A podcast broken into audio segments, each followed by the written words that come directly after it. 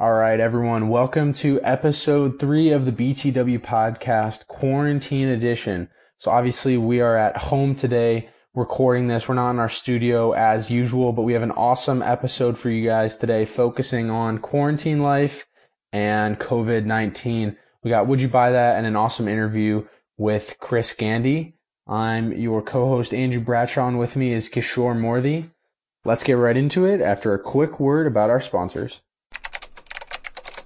Brookdale Landscaping and Lighting is a great local landscaping company and is perfect for those of you stuck in quarantine who still don't want to do yard work. Right now, they're focusing on mulching, fertilization, gutter cleaning, and aeration to make your yard ready for summer. Visit brookdalelandscaping.com to get a quote today.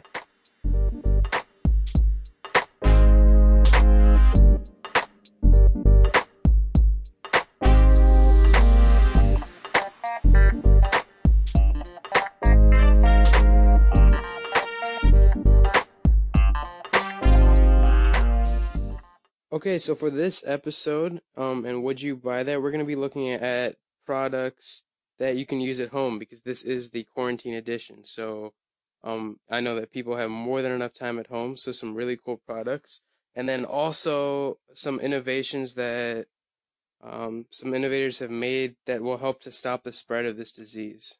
Yeah. So the the first product we got today, actually, it's called Hygiene Hook. So this one is more on the uh, prevention side of things, uh, less at home use, but still super cool and uh, would have been really useful if we were out of quarantine, still still out and about, and even for those who go um, who go out, uh, super great. So it's it's a metallic hook. It almost looks like a like a clothing line hook, and uh, it's small enough to fit in your pocket, but it's perfect because you walk uh, when you walk around and you go to doors, you don't want to touch the door because you want to keep your hands clean.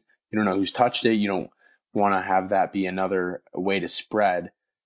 Um, so you you pull out your hygiene hook, you hook it around the door handle, and uh, you pull. No contact, slips right back in your pocket. Hands are clean. It's perfect. Okay, that's that's nice. So you said it's pocket size. Yeah, it's pretty cool. It's I mean, it really it's it's small. Like it's it's probably about like your the palm of your hand, probably a bit smaller, but it's it's Okay. big enough to handle like any door. So you don't have to worry about like a tiny door handle. Like What Um, about um? What about different? Because because I know some door handles are like those rectangle ones that you pull down. Other ones are um, round doorknobs that you turn. So yeah, okay. So get this. So it, it has on one side it has a hook like the hanger, but on the other side it has a long like oval shaped, but it's hollow on the inside. So you can use that to slide around different shapes of doors, and you can also use that to push the door. oh yeah yeah no that is that's good because a lot of especially public doors are definitely push and pull. Exactly. So like then you don't have Um, to get anything on your clothes. You don't have to push it with your elbow or shoulder. It's on this handy little tool right here. And the price this point is- even better. What? 15 bucks. Wow. Yeah, I think. No, no, that's a good price, especially for th- there's a lot of people who are being extra cautious about everything. They're wiping down everything that comes into the house. I know, I know my mom is making sure that everything's wiped down, and and doorknobs are just a just a pool of germs of germs Seriously. waiting to be. Well, and even then, like, I mean, every once in a while you'll see, you know, delivery people like touch your doors and, um, you know, respect for people that are still working and, and doing those know, jobs. yeah, but, exactly. but, but you gotta be, I mean, you gotta be as safe and sanitary as possible. So even at home, a hygiene hook could, uh, could come in handy. I mean, and for $15, it's worth a try. You know, I mean, any, anything and everything to prevent, um, spread right now is, is, is ideal. Yeah, no, I, I just saw a story that um one one delivery person was delivering uh, a package to someone's home and he saw that there's a sign on the door that said um someone in this house has like uh a underlying disease or something that can put her at more risk for COVID. So Right. he he took it on himself. He wiped down the full box. He went and got like Clorox and wiped down the whole box. Oh man. Yeah. Um, and that he's just a delivery person. He didn't have to do any of that. Um, and and something like this, even giving this to like del- delivery people or uh, well, yeah, dude. all all even then, workers, like- and so Yes. inexpensive. Right, like like bulk, have yeah. have Amazon distribute this to all their delivery workers. And I mean, just like that, you have such little contact. If everyone's using a hygiene hook, you know, no one's no one's spreading and touching everything. This is great. and- this could, and this could be widely distributed. I, I think so, and even more than um, delivery workers, because th- they might not be opening doors as much as opposed to just putting it outside, but just general workers who are walking around stores and grocery stores, the, all of those essential workers. Um, Dude, it seriously. could definitely turn into more of just a than just a consumer product. It could be a real savior.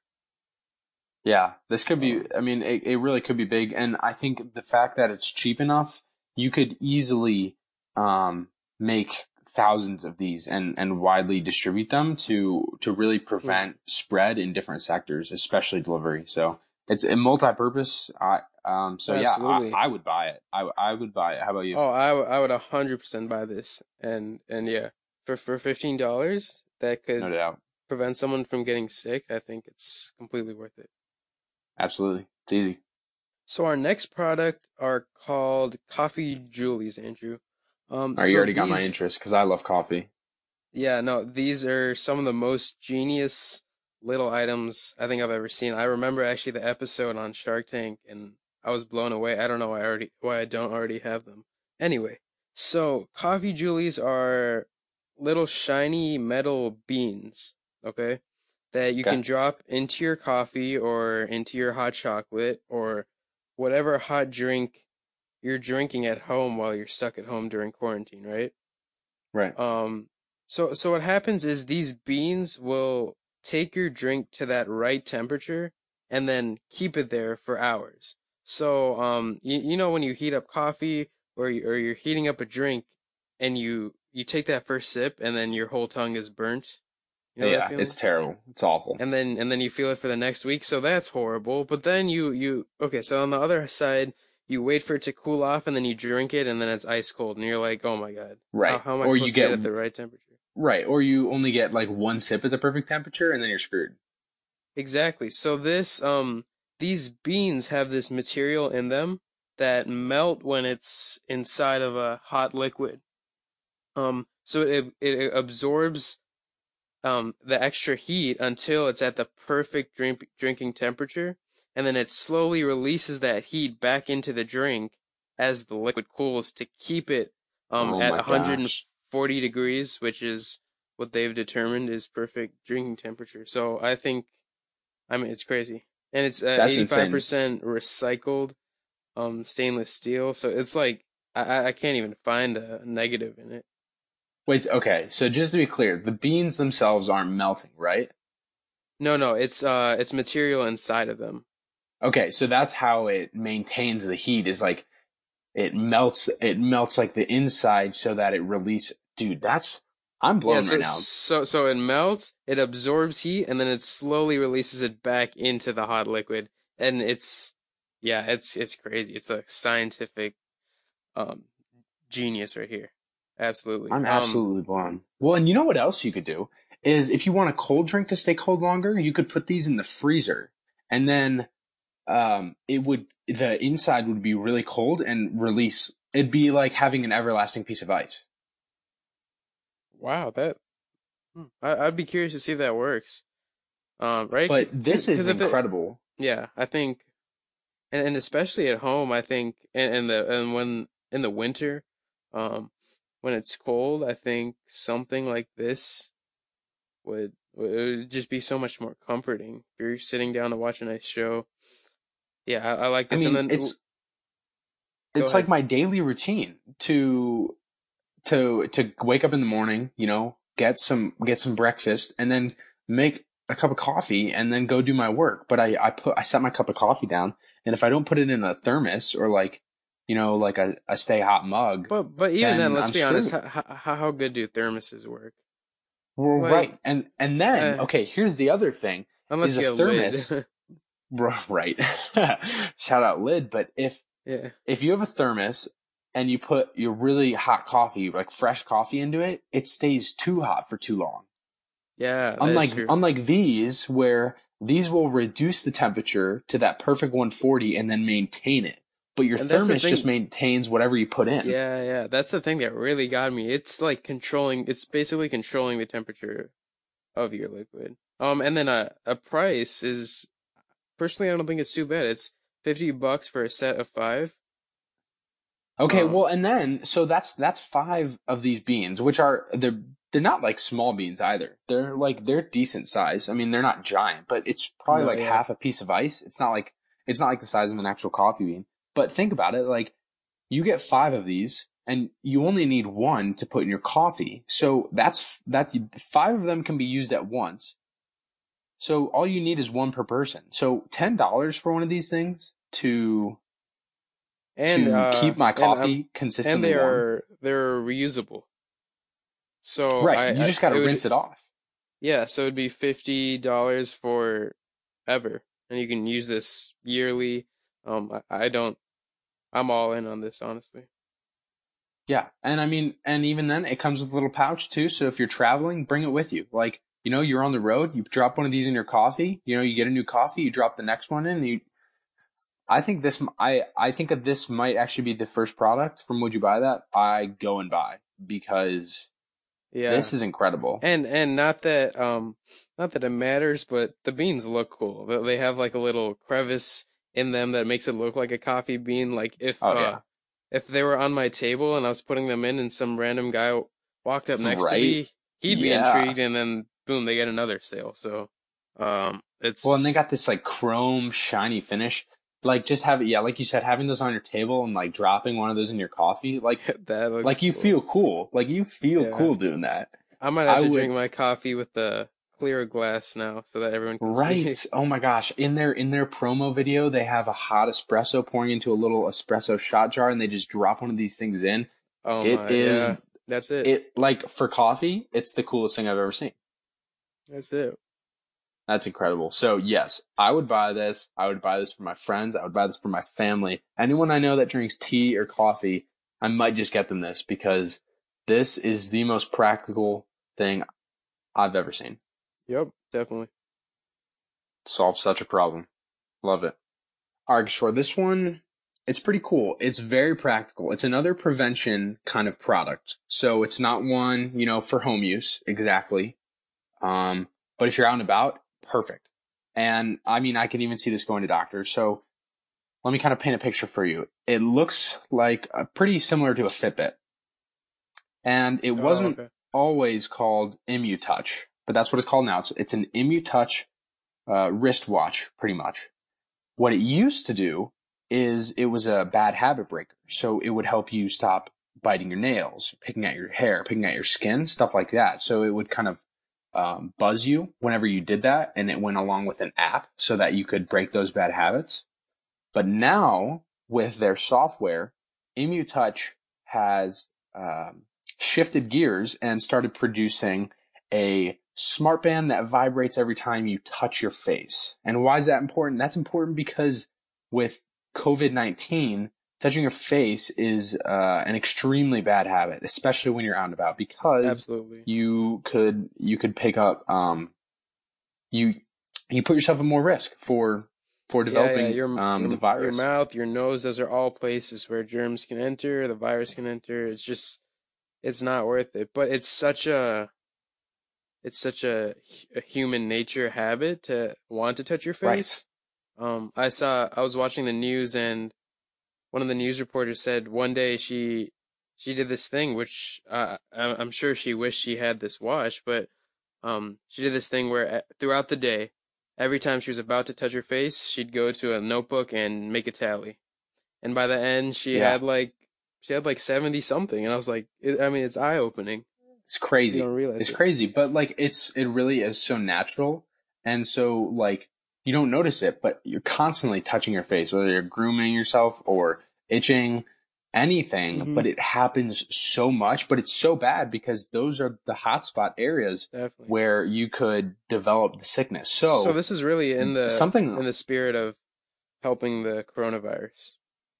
One hundred percent. I mean, these this company completely shifted gears. Like, like I was saying, this was a a smart band that was to break bad habits. They fully shifted and started producing this ImmuTouch smart band that uh, the software is only for buzzing you when you touch your face. So Okay. it still is breaking that kind of bad habit, but in a time where it needs to be broken so bad. I mean, the the World Health Organization, you know, BBC, Forbes, New York Times, they've all talked about it, how this kind of product could actually be a game changer in um, stopping the prevention at some level. And Or stopping the spread at some level. and even all of the talk that you know our, our world is never going to be the same people aren't going to handshake anymore um you know because Right. we're always going to be worried about this type of thing and to build a habit against touching your face would be invaluable for the rest of our lives now now Yeah, now for sure. I mean, One, okay, so fi- it's fifty dollars, which I think is a fair price. Okay. So, um, one thing that I immediately think of is, so I I get this watch and I put it on my left wrist. What happens if I touch my face with my right hand? That's a really interesting point. I don't know. You know, I, I, for sake of looking goofy and paying a hundred bucks, I don't know if I'd want to buy two of these. So yeah, I don't. I wouldn't either. and and I, I- But- I don't think Hmm. I mean, there's no way for it to tell, in all honesty. So I think that's it's really ideally well, like as an idea, it's good. Um, in terms of how practical it'd be and useful, I'd be curious. Like, I think I it, it would turn up to I'd have to use it to see how how functional it really is.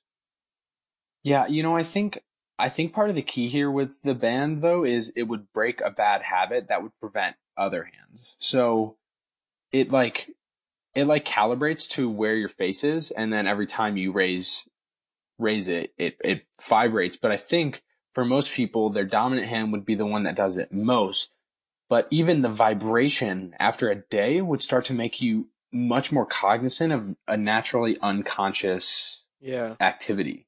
So like, so even if it isn't 100% functional or, you know, like works every single time for $50, I think I might think about, Well, um, Well, on- investing on in the- something that would make me aware. Yeah, on the other side, what what if it works too much? What if it works every time you're like, you know, Mm, you, you know what I'm saying? Like, what if it's buzzing you so much that it's annoying and your wrist is hurting? You're you're just like stretching, putting your arms up, and it's like, hey, get your hand down. Um, I mean, that is something I'm sure they've thought of, but I'd be really curious to see how how functional it really is and buzzing you only when you're touching your face. yeah, that's, that's a really good point because that would be so annoying if, Mhm. if you're just like living your life, not touching your face and buzz, buzz, buzz. But they do say you can pause vibrations just with a tap on the top, but it would be such a hassle. So I don't know. I don't think this one is as practical. I think it's a really great idea and could be useful. Mhm. Maybe, maybe if like hospitals distributed them and like, do- like doctors, you don't want doc. I mean, doctors, of course, cognizant of touching your face. They're the ones who are saying not to do it, but in a busy day in a hectic hospital right now, you know, you never know what happens if they itch their face and so It's not worth it. just another le- level of protection for fifty dollars. I think I think the right customer could use it. Yeah, I think um, this is another one just like the hygiene hook that could really be distributed on the on a mass level. Personally, at this Right. point, um, at home, I, I don't I don't think I'd buy it just yet, just because um, I, I don't feel that it will greatly help me, and that I could use that fifty bucks somewhere else. But you know, I, I might it might just be a try but I, I would try it out. I'm not all in on it. Yeah, I'm at, I'm in the same boat as you. I'm not all in. I I see the practicality. I see the point of it, but it's just not for me. So I wouldn't buy it. Okay, Andrew, this product I love. I saw it and and I, I need it immediately. I think for especially for the younger generation who are so sick of being stuck at home, right? Um, as teens, Right. I know you want to go out, play basketball, hang out with friends, and and there's this Mhm. there's this stigma that we're not at risk personally, but um we know that w- by going out, we might be putting others at risk, so so we have to stay home. Right. Um, but this thing's really cool. So this is a mini USB desktop fridge cooler refrigerator. Man, that's a That's a mouthful. that's a mouthful. Oh my god. All right. They they need a better name, but that's something for later. So so this is a it's essentially a refrigerator, a tiny refrigerator, the size of a single soda can that you can put on your desk at home and just plug it in using a USB. So you can plug it right into any adapter that you have, like for your phone. You can, you can plug it into your computer too while you're working. Yeah, right to your computer. Um, so yeah, basically it it will keep one soda can cool, and if you're upstairs in your room or on the second or third floor, you don't have to go all the way down to go to the refrigerator. Um, especially as you're drinking the soda, it keeps it cool. So I, I mean, I saw it and I was like, uh, why not? It's, it's really a, it's kind, it's kind of a novelty item, but I think it's cool. That's pretty decent. I I like the idea of it, especially because it's so desktop. Like, like if if it's desktop, you don't want it to be big. Like you want it to be able to fit in one little area and just sit perched on your desk without it getting in the way of everything. But I can totally see myself coming up to my room to do my schoolwork and other projects for three, four hours during Mhm. quarantine, getting thirsty, not having to worry about it, just popping that baby open and and grabbing my drink. That'd be That- awesome. That'd be so cool. And it's such a, I think it's such a cool idea. It'd be like if I bought this, I'd immediately text my friends, Instagram it, and everyone would be like, "Ooh, I want one." And Right. It's just a yeah, for sure. just a cool thing to have. Um, Do you think it could it could hold things that aren't just soda cans though? um, possibly it, it is. It is really small. It's li- like it. Okay. It barely fits a soda can. Like it's perfectly sized for that. So things smaller, yes, but like like a water bottle, like those regular sized water bottles, no, definitely not. Right. Um, See, that might be a deal yeah. breaker for me because I just don't drink no, soda. I'm in the same boat. Yeah. And I mean, okay, so there is so like sometimes like coffee in a can, but I don't I don't drink like those kinds of coffees that much. So I feel like I'm I don't know, I'm torn on this one because I love the idea of having like a a sweet little mini fridge on my desk. Like that's Yeah, so cool. I would. But uh, Just for I, cans. I would definitely use it if it, it would fit a water bottle. Like it, it fits those mini water bottles. right. I, I'll finish that in one- in, True, in one true. drink. So, okay. Well, Good well this yeah. this will make you, or this this would definitely throw me off this trail. But it, it costs fifty two dollars 50 is that Five 5 two. for oh my.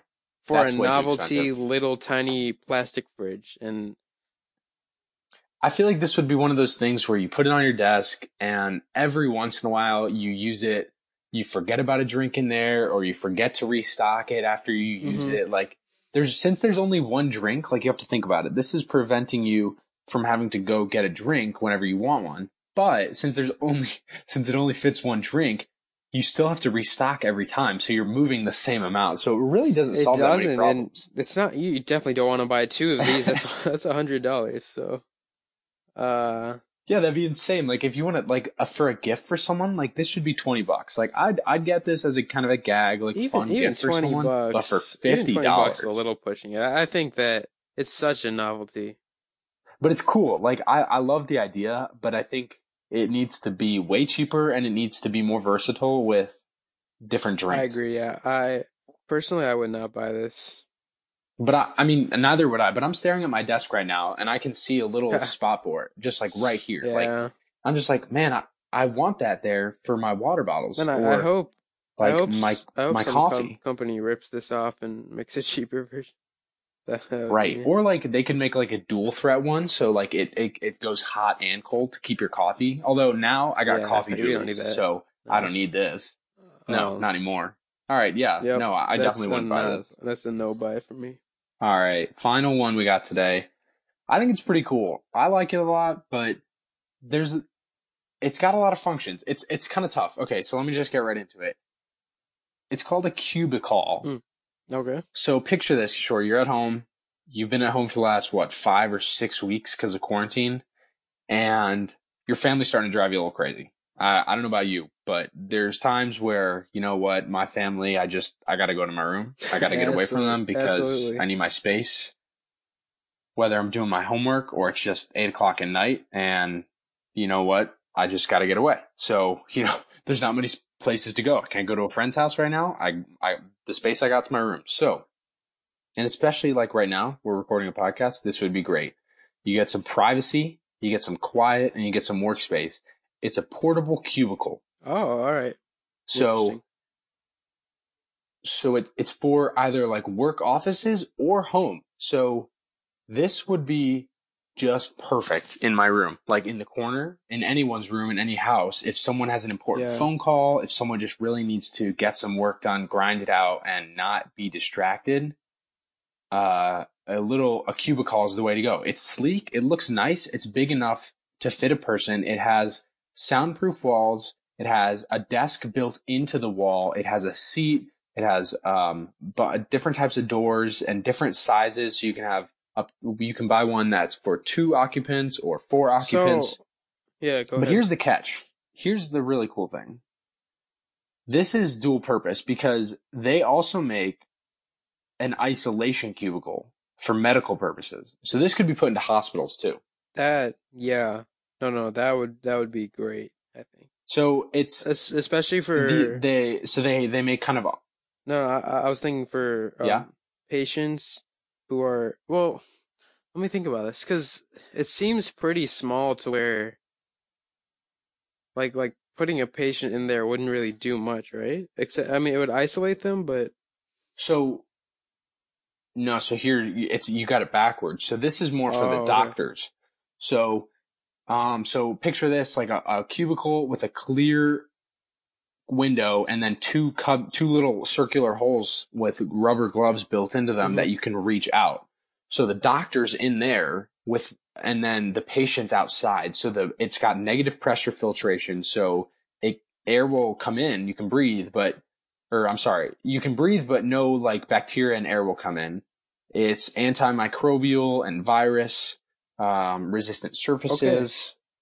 It's easy to assemble. So this is this is for like doctor testing. So if a doctor wants to test patients with a swab and the patient needs to just walk up and get swabbed, the doctor can stay protected while the patient yeah yeah uh, no that tested. definitely works.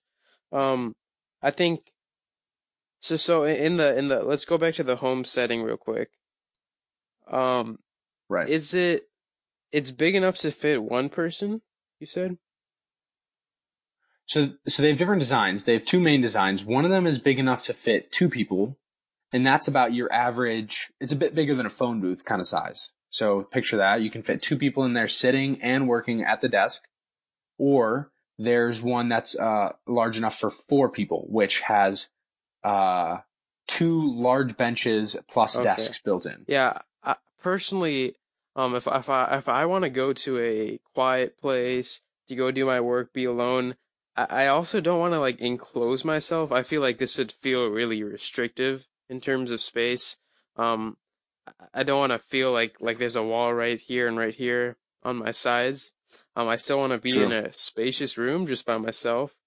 Um, and, and I feel like this could be restricted. Do we True. have a price? Yeah. So here's the thing. This is not exactly for every okay. home user, but if if uh, if you got some deep pockets, you know, at a time like this, then you might want to invest. It's it's like seven to eight thousand oh, okay. dollars. Yeah, now we're talking.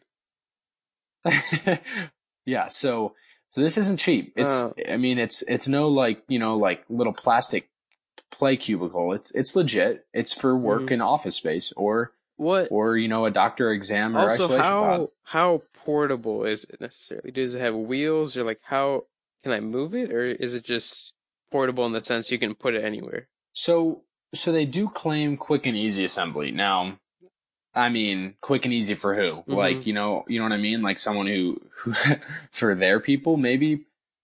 I don't think it's extremely portable, but I mean, who's going to move a cubicle around? That's kind of a sit in place true. kind of thing.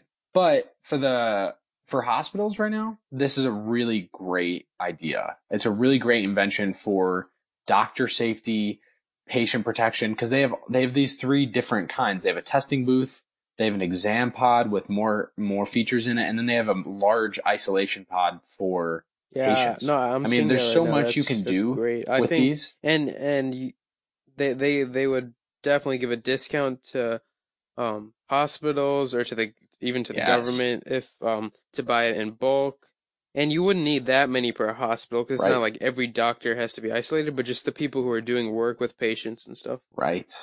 Well, I mean, think about this. You know, it costs eight thousand dollars, but that's so that they can make a Mhm. profit. So in this crisis right now, they could just turn these over, break even. So they, it probably costs them like five hundred dollars in materials to produce these, and then they make you know seven thousand off of each one. So they could just they could just give it to hospitals at I mean, I'm wondering- piece. You know, I mean, this is Uh, a this is a product on their website. I'm wondering how, like, how much this is actually in use. Like, have they? Do you know if they've distributed them to right? hospitals? Like You every I day they know. wait is too late. I absolutely. I haven't seen this anywhere. Like I haven't seen any news about this or pictures with this. Um, but I can't imagine that there aren't hospitals out there right now that are using these kinds of um, pods, if not Yeah. makeshift ones, you know, that are cheaper. But okay, so So I eight thousand would dollars. I would not I buy wouldn't this for it. myself. I'd I'd feel restricted even if it was a little bit more reasonable. I still probably wouldn't. Um, and, and definitely for the price. But I think in terms of in the, in the medical sense, I think it's a really genius idea. For me, if you take the price away, I'm all over it. I I want some quiet, some peace to do my work, to take important phone calls. You know, I don't want to have to worry about my dog next to me just Mm, barking yeah. up a storm when I got a soundproof box. It's perfect. But like I said, eight thousand dollars. That's a that's quite a bit steep for uh, a 17 year old. Yeah, and unfortunately, that's not how the business world works. You can't just take a price away. So, our interview for this episode is Chris Gandy. He is the founder for of the Midwest Legacy Group, which is a financial services company. Um, he's all, he was also a D1 college basketball athlete at the University of Illinois, and went on to play professional basketball, including playing for the Chicago Bulls.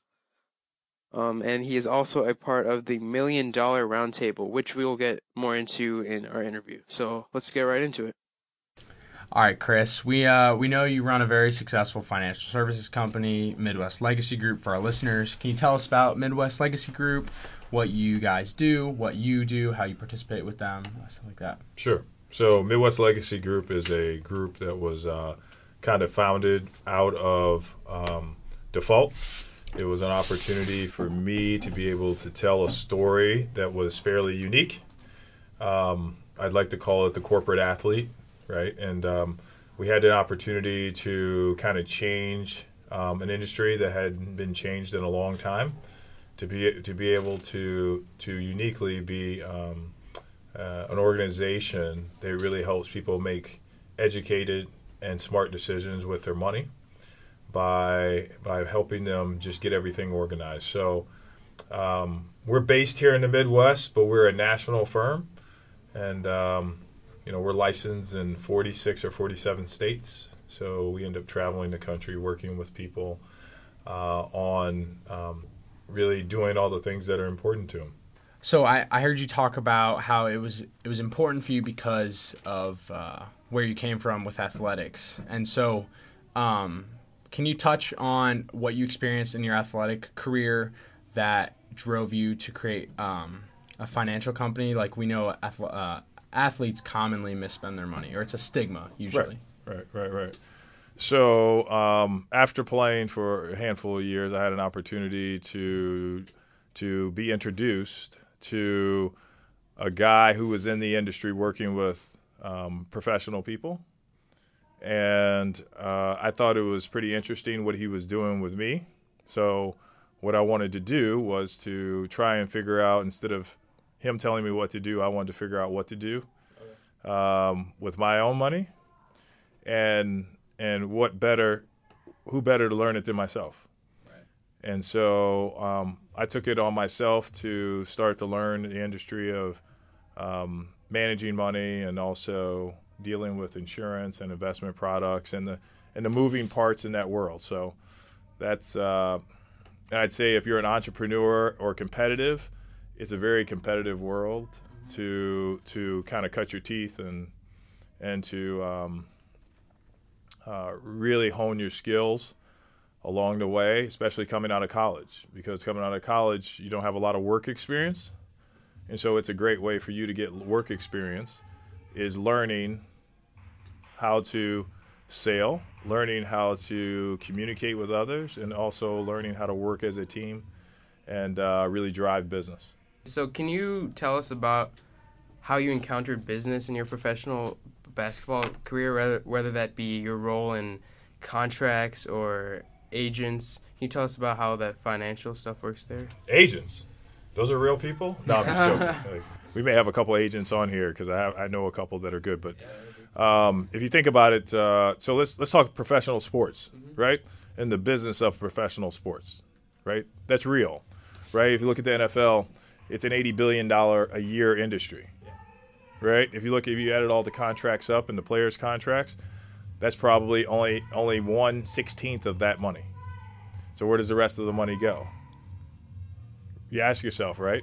And so it's it's a big it's a huge business, Right. right? If you take out the most successful NBA and NFL player, the league still continues.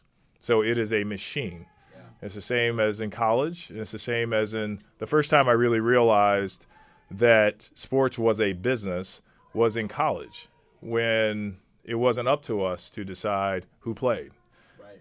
right? And in college, uh, we'd pack in 25, 30,000 people into a stadium, and the tickets were 50 to 60 dollars a ticket. You know, you can do some math with that. You know, start to pack in the numbers. You're like, okay, wait a minute. This university per game is making somewhere between 150 and 200 thousand dollars, not including TV contracts. Yeah. Right? Nice chunk of dough. That's a nice chunk of dough. And we were playing somewhere between 30 and 35 games a year. Wow. Yeah. So I'm not sure our shoes and our jerseys cost that much. I don't think so. right? Yeah. So um, that was the first time I realized it was a business. And um, I also saw people that were very talented that got sent home because they just couldn't follow the business rules, the rules of engagement.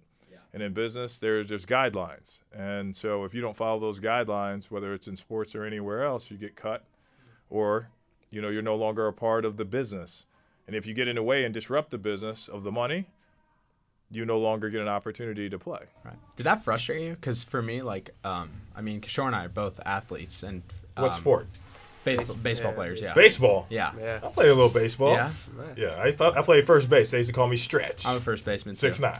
Love it. yeah, it fits the height. That's right. Um, but it makes me like like as an athlete, if I were to ever play at the next level, um, I feel like I'd be frustrated with the politics of like I, I would just want to play. I would want to play for the sport's sake, not the business sake. Sure.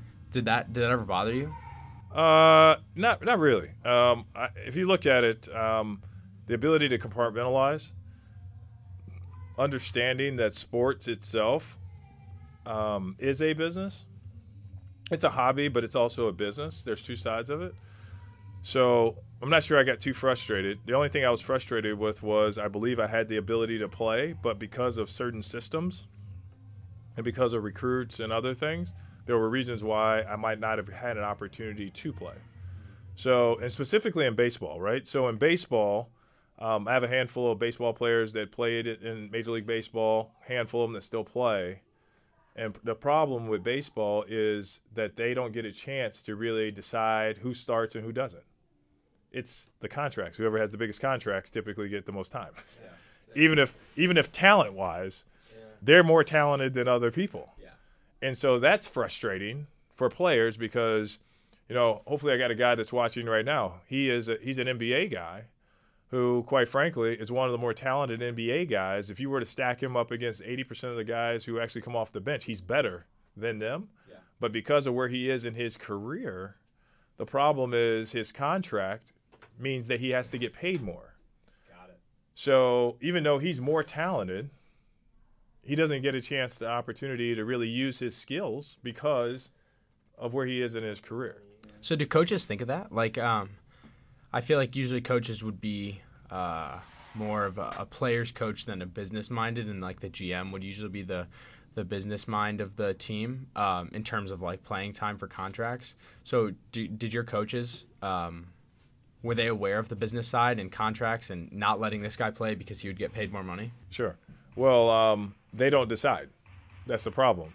So if you look at, um, you know, if we look at a team like Golden State Warriors, right? There's a handful of the Golden State Warriors on other teams they wouldn't play, right? And vice versa. There's other guys on other teams that, that won't play, and the reason why they wouldn't play is because you know they got to fit a system. So, but it has 100% to do with more of um, the contracts than it does anything. There's rookies that are as talented as some of the vets, but the vets get to play because of how much their inve- the team is invested in those players. Um, you see that with the Bears, right? Um, I think Mitch Trubisky is one of those guys where, okay, Mitch, you know what? You threw a couple interceptions, go sit down for the rest of the day. Yeah. But the contract says Mitch Trubisky will play 60 to 70 percent of the time, regardless of how much he could stink up the stink up the field. And uh, that's just the nature Yes. of that's the nature of the beast, right? So like in that case, it's like the the business side, like the whole the whole thing about winning the games. Sometimes the business side just like tr- trumps that, right? Yeah, sometimes. But I've, I've heard this is that uh, many guys believe that the, the NFL, right? So, uh, what do you guys think about this theory? The NFL, Major League Baseball, and NBA is rigged, right? And people will say, why does the NBA, you can have two lopsided teams and it goes seven games? I say, why? Because of TV money, right? Some of the TV, some of the TV money is sometimes $100 million per, per game. Yeah. Mm-hmm. How, do, how does it go from 4-0 or 3-0 Yeah. To to it's tied up and game seven. in Game Seven. Yeah, right? so much on on, on Yeah. Sunday at five o'clock. Right. Exactly. Well, and then there's the then like if ESPN's covering it, they not only have the game, but they have the the shows leading up to the game with all this, you know, like Stephen A. Smith Right. talking about the game. They get all the revenue. Commercials. Yeah, I mean, Um, yeah. There's that's a, that's a good point. There's a Yeah, yeah. lot of money in that. So I don't I don't think the game is fixed. I mean I don't think the game is fixed at all. But I do think that they try and call the games a little closer, Right. Right? So if the game's a little bit closer, I think they try and call that a little bit closer at times. And because of the talent is so small, the difference between the teams, it naturally comes down to Yeah. maybe the last minute, last minute and a half of a game Yeah. where um, they're making a decision. You know, some of the plays on the on the court or on the field are making a decision on what what happens. hmm Unfortunately, Yeah, I mean, you were talking about the contracts. What popped into my head immediately is like in baseball. Um, this past off season before, there's a couple like Mike Trout, four hundred thousand, right? 450. Four hundred fifty thousand dollar Yeah. contract. Um, that's getting to like yeah. I mean, mean- yeah, nearing half a billion. There's there's a lot of money in sports for Yeah. sure. it was 450 million. Yeah. I mean million. My bad. My Yeah, bad. 450 yeah, yeah, million. It was 450 million, Yeah, yeah, yeah. right? Yeah. Four hundred fifty million. What do you do with 450 million dollars? I mean, seriously, If you're smart, you invest it. right? Even if you're not smart, I mean, Uh, yeah, yeah. not- how smart do you have to be? I, I, uh, if I just put the money in a bank account right. and get half of a percent, Right. Point oh, point oh five. Yeah, let's, let's call it. I'm getting, I'm getting half a percent a year, Yeah. right? They'll give me one percent on them on my money.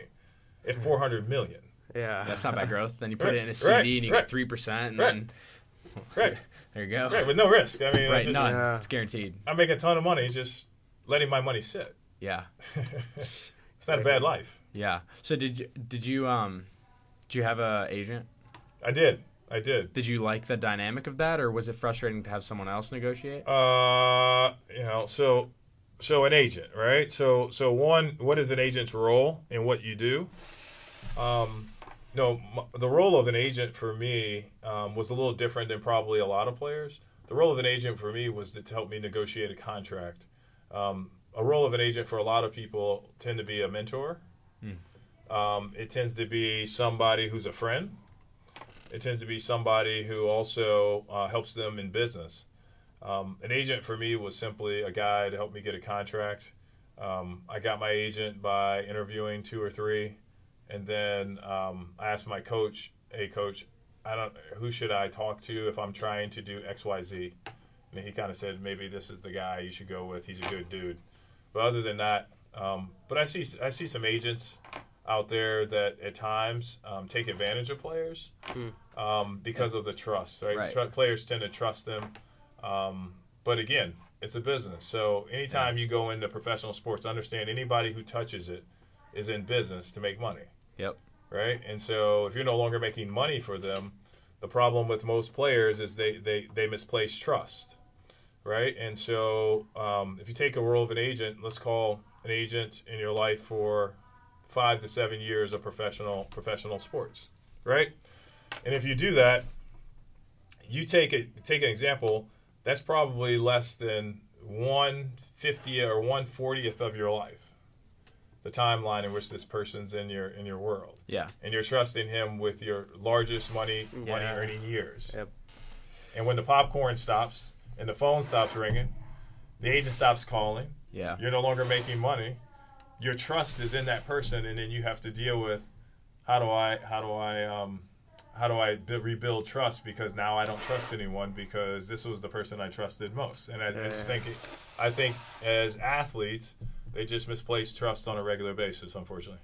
Yeah. So is um so the the agent did they did you ever like um have direct relations with like the general man- manager or the front office or was No. that all through the agent? No, well, only when only when they cut you Yeah. or they Yeah. sign you, right? Yeah. or they walk through the locker room, right? Right. Yeah. So, so you so you're not on a regular basis interacting with the front office people. You're Okay. interacting with the coaches, the training staff, Mhm. the players. You're interacting with them, and then when it's when it's time to either a get cut, b a you need to go find another job, you know that type of thing. Yeah, right. C, you know what? Hey, we want to resign you. Hey, we're gonna send a ten day. You literally come in a room that's like similar to the size of this one. They say, "Hey, sit down. Let's have a conversation," and it's literally about thirty seconds, and then you get up and you leave. Yeah. Wow, yeah. It's- Did you ever think it's- about becoming an agent? Obviously, you're deep Absolutely in not. the financial world. Absolutely not, right?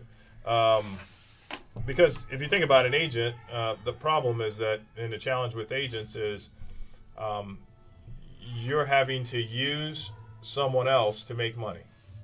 Right. Yeah, that's fair. And, and, and, and I never wanted to be in that situation where where I was taking a young man and I was making him promises that I'm not sure I could keep. Yeah. And, And, uh, that, that's a cha- that's that's really challenging. And you're also relying on their success Yeah. to some extent as well. Correct. You don't control how they play, what contracts they get. You can neg- Yeah, yeah. negotiate to the best of your ability, but if they're not performing, then you can't get the contract and take whatever percent you need to provide for yourself. Correct. And agents, um, if I'm not mistaken, usually have multiple clients, right? That's right. Um, Yeah. So That's right. even just that, I've always wondered, like, as a as one of the clients, do you do you ever feel like I don't know if your agent had multiple clients, but do you Absolutely. ever do you ever Absolutely. feel like they're not focused on you and they're like worried about the other ones at a certain point in time? Uh, I'm not sure if I, I really focused my, my energy on that, but Okay. uh, I understood what the name of the game was. The name Mhm. of the game was give me a contract. I understand you work with other guys. Yeah. And uh, I think it's it's it's it's insane for me to think that one person is depending on me to eat. Mm-hmm. Yeah. You know, and so I never wanted it to be that way. But I'm sure if you got a guy like a Drew Rosenhaus, or you got some of the super agents, Yeah. right? And um, I'm sure that's some of the troubles and challenges that some of the guys go through. Um, I didn't have to go through that. I wasn't a, a top. I wasn't a top ten or top twenty pick in the NBA, um, so it wasn't an issue for me. I was just happy to be playing, happy to be a part of a team, Yeah. happy they actually chose me, and I get a chance to play a kids game and make some money. Yeah. So bull Bulls, right? Mo- a couple teams, but most of the time on the Bulls. I was with the Bulls in '97. So with MJ. Yeah, he was he was running around there. Nice. Um, and then kind of skipped around for that summer um, to a couple teams, and then played overseas for a couple years. Yeah. Was it? I won't get into this too much, but was it um, any different to be? I mean, I'm sure it was, but how was it different to be on a team with Michael Jordan versus like just uh, a, another NBA team, whereas he like a superstar like that isn't playing with you? Right. Um, it was competitive, right? I mean, Yeah, just like imagine you can compete someone that's the best in the game or someone who's really good, and you're trying to compete for for for a job, right? Um, he was fairly unique. You didn't know at the time, you know, he's really good. You didn't know he was going to. No one, no one could possibly eclipse him um, until you know someone comes along, like maybe a LeBron or something like that. But he was one of the first ones, I believe, that changed the way the game was played. And uh, because he changed the way the game was played, you know, he actually um, set the standard for I think NBA basketball. That's Yeah. cool. And like as a as a member of the team, were you able to create a relationship with with him? Absolutely Or- not. No? It's For a short period of time, right? Okay. For a short period of time because we practiced every day. Yeah. Um, those guys didn't always practice, but we were, you know, we didn't even have names. They called us Rook, right? Every now and again they throw your name out, but Yeah. you know, they called you Rook. Um, and and Rook was exactly that. Hey Rook, grab the bags. Hey Rook, can you Right. do this? Uh-huh. Rook, do this. Hey Yeah, Rook, been Rook, you got the bill, right? And Yeah. so you got to earn what they call you got to earn your name. hmm And so until you either a you know uh, you get the respect of the veterans, then you're just you know you're just a, you're just a number, right? Yeah. Next week they may have and they they've understand it's a business, right? So next week they may have somebody else who is there, and they have to treat them as if they're family too. Yeah. So I got okay. I gotta ask, from someone who played with Michael Jordan, what's your take on the MJ versus LeBron goat debate? What? Oh. Okay, so you gonna ask me about the MJ versus LeBron? All right, so This is um, firsthand experience. Like you don't you don't just get this anywhere. You saw him. Yeah, but it, it's uh, so so so so so one. I think MJ is is the best ever play. Okay. I mean, I, I Straight believe, up. I believe that, He's the goat, right? yeah. And um, and if you were to ask me, um, even before I mean, if you were to ask me, you know, six weeks ago, who was the second best to ever play the game, I'd tell you it was Kobe Bryant. Kobe. Yeah. Yeah. Um, you know, those guys just play it at a different level. Um, they played it at a different level. The way in which they could take over a game was just different than say a LeBron. Sure. Um, I think LeBron James is obviously talented. I believe he's good. Um, me and my friends go back and forth on this. I mean, it's always a debate, right? Who- Yeah. who's the best? Who's not the best? Like, Yeah. you take five, I'll take five. that's that's kind of how it works. Like we're a GM. None of us are GMs, right? Right. Um, but um, LeBron James is a talent. He is one of the freakish, most freakish basketball players I've ever seen to be able to do the things that he does at his size. I mean, he's legitimately 270, 280 pounds Yeah. at 6'9", Yeah, 6'8". monster. I mean, he's he's a, he's a, he's a he's He's a a freak. Literally he is a uh, he's a tight end playing basketball. Yep. Exactly. Yeah. I mean, and, and, and all of a tight end, he'd give Gr- Gronkowski the business Oh yeah, he could. um, because of his size. I mean, he's bigger than Gronkowski, size wise, mobility wise. I mean, he's he's, he's bigger than him. However, um, different sports, right? Um, but if you look at it, I think LeBron LeBron James will eventually be probably um, one of the leading scorers in the NBA. Hold a lot of, of, of clout in NBA as it deals with one of the greatest to ever play the game. Um, but when you say, is he the greatest ever?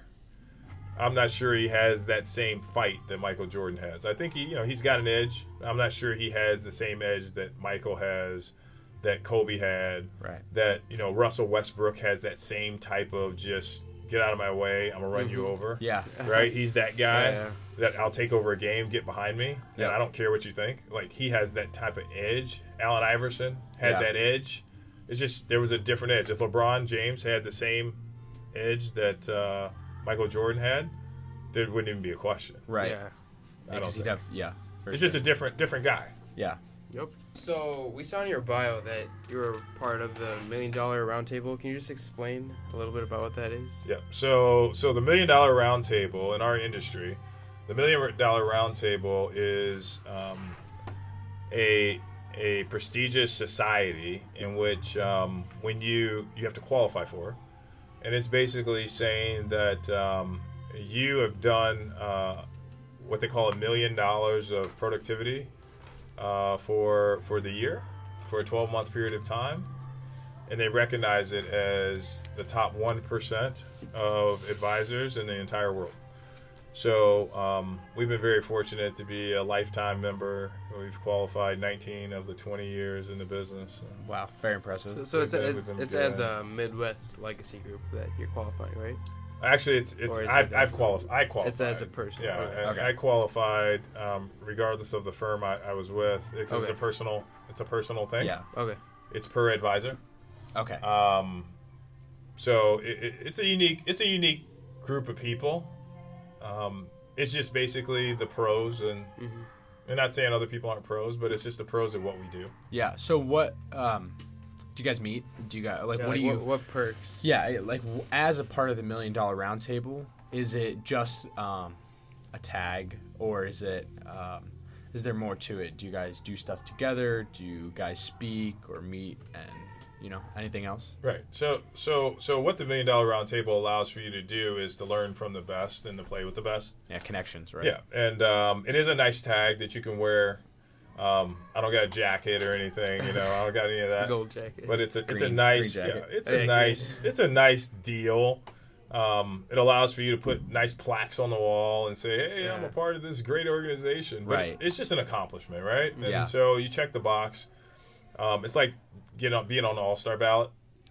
Yeah. Yeah. Think, think of it like that. It's like, hey, I made the All Star team. Okay, great. Um, once you make the All Star team, okay, what's next, right? Okay, make the All Star team a couple years in a row. Okay, make the All Star team a couple years in a row. Now what's next? Hey, I want to get MVP. Okay, now you got Yeah. MVP. Now what's next? Hey, I want to be in the Hall of Fame. So it's the same type of thing. So what is next? Um, well, next for us is what they call top of the table. Okay. So there's the top one percent, which is MDRT, Million Dollar Round Table. Yep. And then there's the top ten percent of that one percent. Okay, Okay. got it. So the ninety nine point nine Yeah. percentile. And so that's called court of the table. Okay. right? So Yeah. it's it's it's the court of the table, and it's four times MDRT. So you got to do it four times in one year. Oh, so Wow. four, so Four- four million. So you got to yeah. So you have to do equivalent to four million Yeah. of productivity, and then there's something called top of the table, which is double the four. So oh, Hey, man. wow. So you have to be a, mega advisor. You got to be a big so time. how to do how um big time? You got to be big time. Yeah. Big Shack. like No how kidding. many how many are up there? Big Shack. Um, Is it like a under ten number or is it? no, uh, in a world, I mean, there's I mean, because there's so many different ways to do risk management and insurance planning and whatnot. Uh, so, um, court of the table, I think in um, let's see, in 19, let me go back in time. So in 2007, 2008, 2013, 2015, we were court of the table. Okay. And um, my 2017 season, I call them seasons, right? Yeah. My 2017 season, I was $22 from top of the table. No. Oh wow. Yeah. Can you just put twenty two? like this is a stupid This, you can't make like, it up, right? Oh You're my- like literally $22. twenty two off of eight million. 20, 20, Oh, 20, that's- 22, that's 22, devastating. 22. So, so um, you know, that was a little eye opening to say that if I would have focused on just that little extra, we would have hit top of the table. So I'm proud to announce last year we did top of the table production. Nice. So, Incredible. So it's not just Yeah. me; it's a team of people. Obviously, it's a it's the people that behind the scenes, blood, sweat, and tears um, that that support what I do. Um, I'm very fortunate to be, be, be doing what I do and people to listen and, and clients to, to, to buy into what we do and allow for us to be able to guide them along the way and continue to build. So Yeah. so we're, we're, we're happy. We want to do it again this year. So we'll see what we can do. Um. So also from reading your bio, we saw that you do a lot with the younger generation. Um, work with organizations for like making sports safer. So can you tell us just a little bit about your work that Sure. you do there? Well, well, I believe that part of my part of my calling is to, um, so part of my calling is to to to add value where I can, right? So because I don't coach, one of the things I do is I, I, I try and coach individuals, kids. I try and be a part of like organizations like Alive, right? And um, volunteer time and and do things like you know student podcasts and I mean I try to do as much as I possibly can with with keeping myself sane, Right. Obviously. yeah.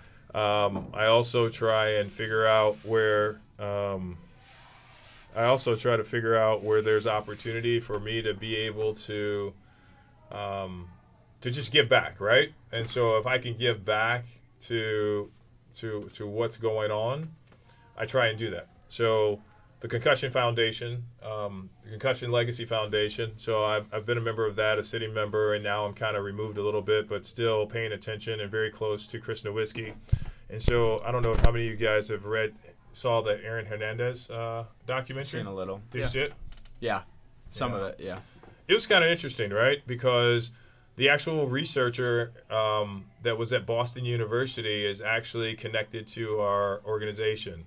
She was one of the first ones to find CTE Wow. and, and individuals and uh, draw the connection, the neurological connection between um, that the, their bio, their biology actually changes. Right, Yeah. the, the, the human being, the brain changes, and Yeah, they're no yeah. longer um, the same person.